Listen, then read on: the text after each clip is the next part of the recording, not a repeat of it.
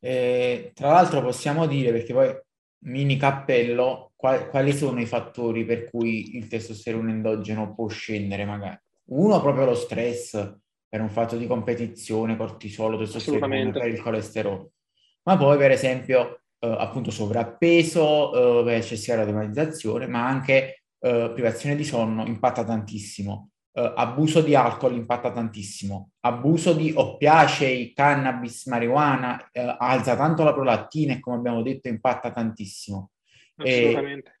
E, e praticamente uh, abbia, per tutto quello che abbiamo detto sembra quasi che il mondo moderno sia un mondo anti-testosterone perché praticamente la, la persona media, soprattutto il giovane medio, ad oggi dorme poco, dorme male, abusa spesso di alcol e di marijuana, eh, te, tende ad essere sovrappeso, mangiare male, essere sovrappeso. Tutto ciò spesso comporta anche stress, anche solo per il, per il dormire male, più tutto ciò che è appunto ambiente, inquinante ambientale su cui non si può agire. Quindi c'è praticamente la situazione ideale per finire in una situazione, non dico ipogonatica, però comunque basso testosterone, bassa fertilità, molta estrogenizzazione, femminilizzazione. Eh, da questo punto di vista c'è proprio la spinta sociale a, verso questo tipo di situazione, diciamo, endocrina.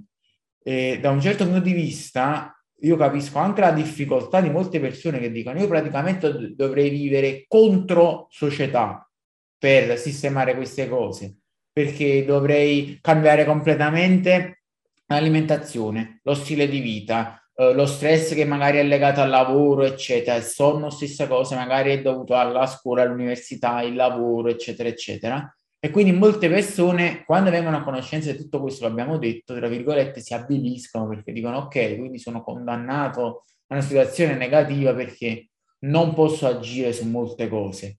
Eh, purtroppo lo capisco, però credo anche ed invito anche che, eh, come si dice, poi in realtà ehm, con poco si ottiene molto. Cioè, una cosa è se uno vuole spingere al massimo la propria macchina biologica perché è un super agonista, bodybuilding o quant'altro è un conto. Ma se vuole cercare di avere un buon compromesso, qualità della vita e stare bene, salute, magari ti alleni tre volte a settimana e fai pesi e un po' di cardio, aggiusti qualche cosa sull'alimentazione limiti un po' le cose raffinate cerchi di non abusare di alcol, droghe, eccetera, e cerchi come puoi di curare un po' meglio il sonno, già questo ti può far svoltare.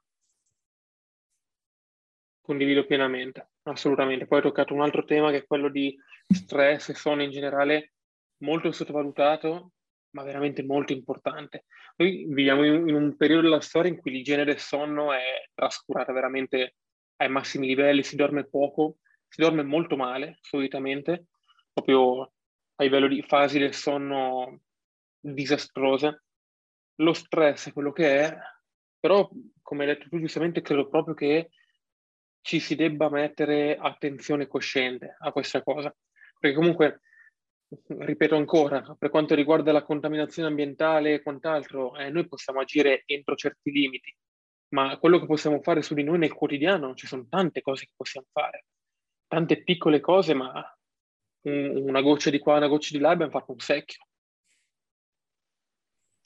Assolutamente, sottovalutato tutto ciò e purtroppo, eh, come abbiamo detto, è una spinta proprio della società. Però è importante che uno prenda coscienza, perché, se ne, perché io sono convinto che ci sono tante persone che vivono in una condizione che loro ormai considerano normale, perché praticamente non hanno mai visto, diciamo, una condizione veramente normale com'è, come si sente, e, e quindi non, non, riescono neanche ad avere quella spinta per migliorare perché dicono vabbè ma io sono normale, funziono normale. Quando magari poi basta farsi un'analisi e fare due domande su un paio di sintomi e si vede che non è normale, non è normale che sei sempre stanco, non è normale che non hai mai motivazione, non è normale che sei sempre depresso, non è normale che uh, hai uh, diciamo un, un vigore che non ti appartiene, magari a 20 anni sembra che ce n'hai 60 da questo punto di vista. Eh, però vedono tutti quanti sono così, tutti i coetanei sono così e dicono vabbè sarà la, la normalità o la nuova normalità. Quindi io capisco anche che ci sono tante persone che magari non capiscono neanche i discorsi che facciamo perché loro sono convinte e si sentono 100% normali perché non hanno, non hanno un metro di paragone con altro. È verissimo, purtroppo è proprio questo il problema, che questa cosa sta diventando talmente socialmente accettata, talmente normale, che anziché essere vista come un problema, viene vista come lo standard.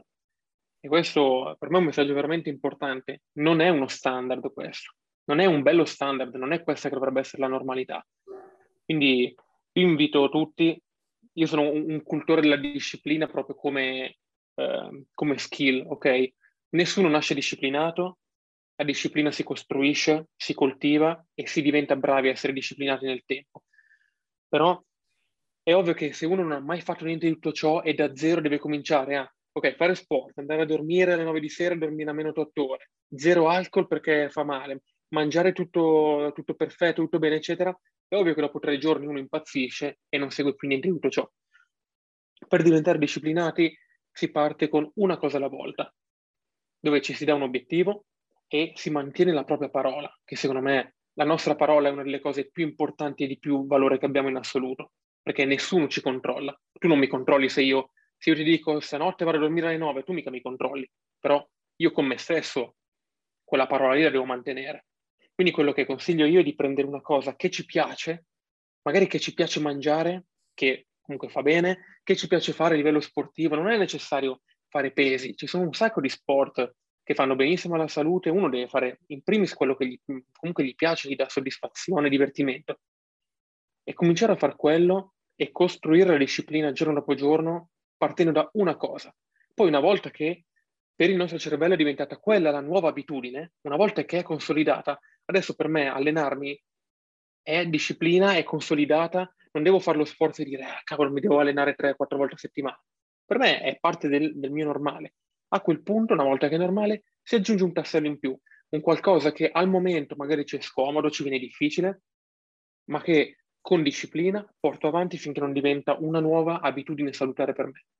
Per me questa cosa sul lato educativo, sportivo, è una cosa importantissima e che Però tutti questo, possono fare. Anche questo rientra nel discorso, tra virgolette, è normale, nel senso che se tu dici a una persona, guarda, io mi alleno quasi tutti i giorni perché mi voglio allenare, cioè mi fa stare bene, mi, mi, dà fastidio stare sulla sedia tutto il giorno, magari davanti al computer a lavorare, a fare, ho bisogno di andarmi a allenare quasi tutti i giorni, ok? Ti prendono per pazzo, tu sei fissato, eh, hai problemi, devi vederti pompato, se no non stai bene, eccetera.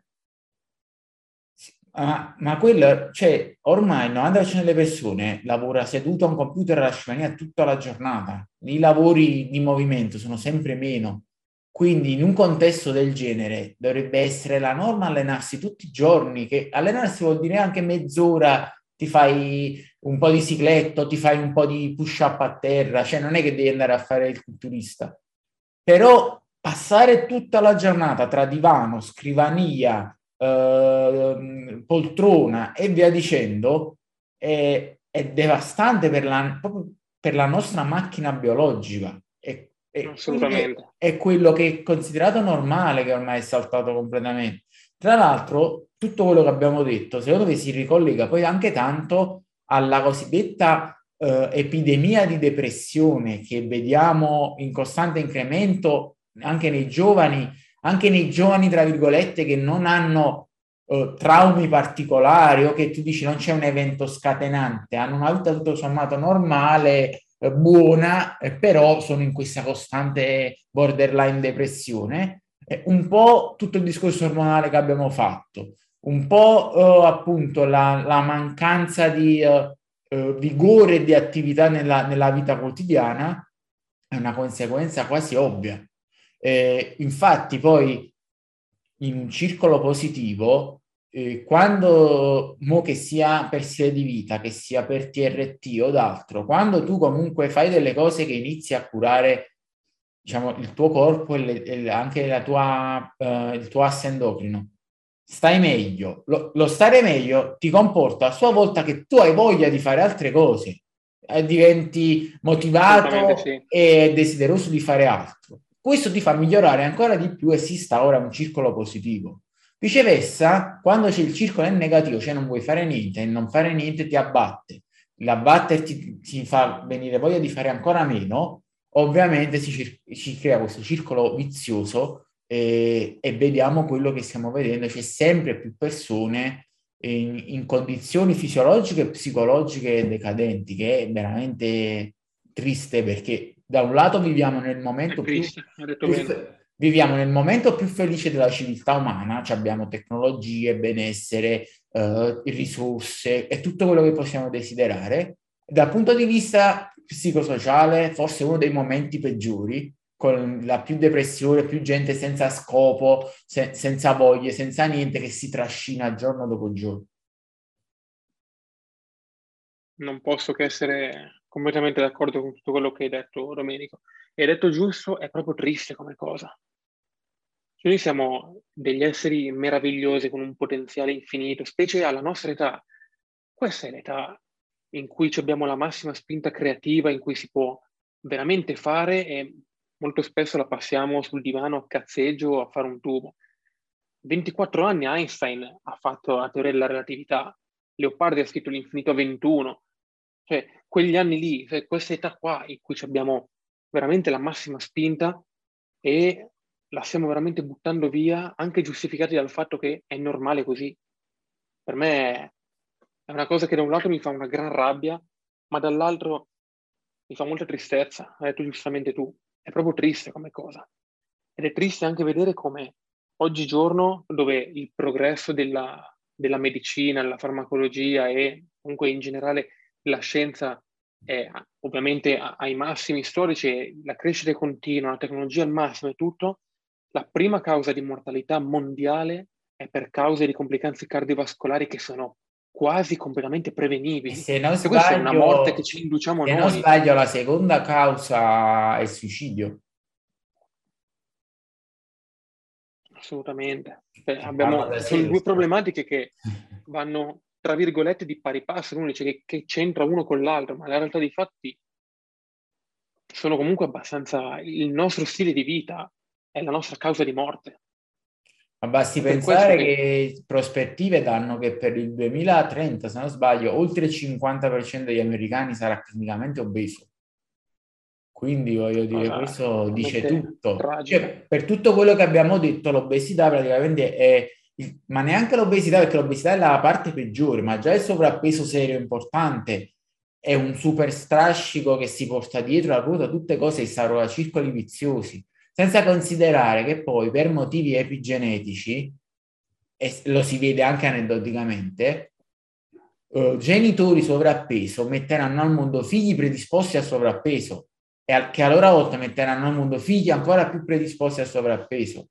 Quindi questa è una cosa che se non si inverte la rotta, cioè porterà a un declino costante sempre di più e già adesso viene detto che la nostra è la prima generazione della storia che vivrà meno dei propri genitori c'è una prospettiva di vita inferiore. Questa cosa è tragica, eh?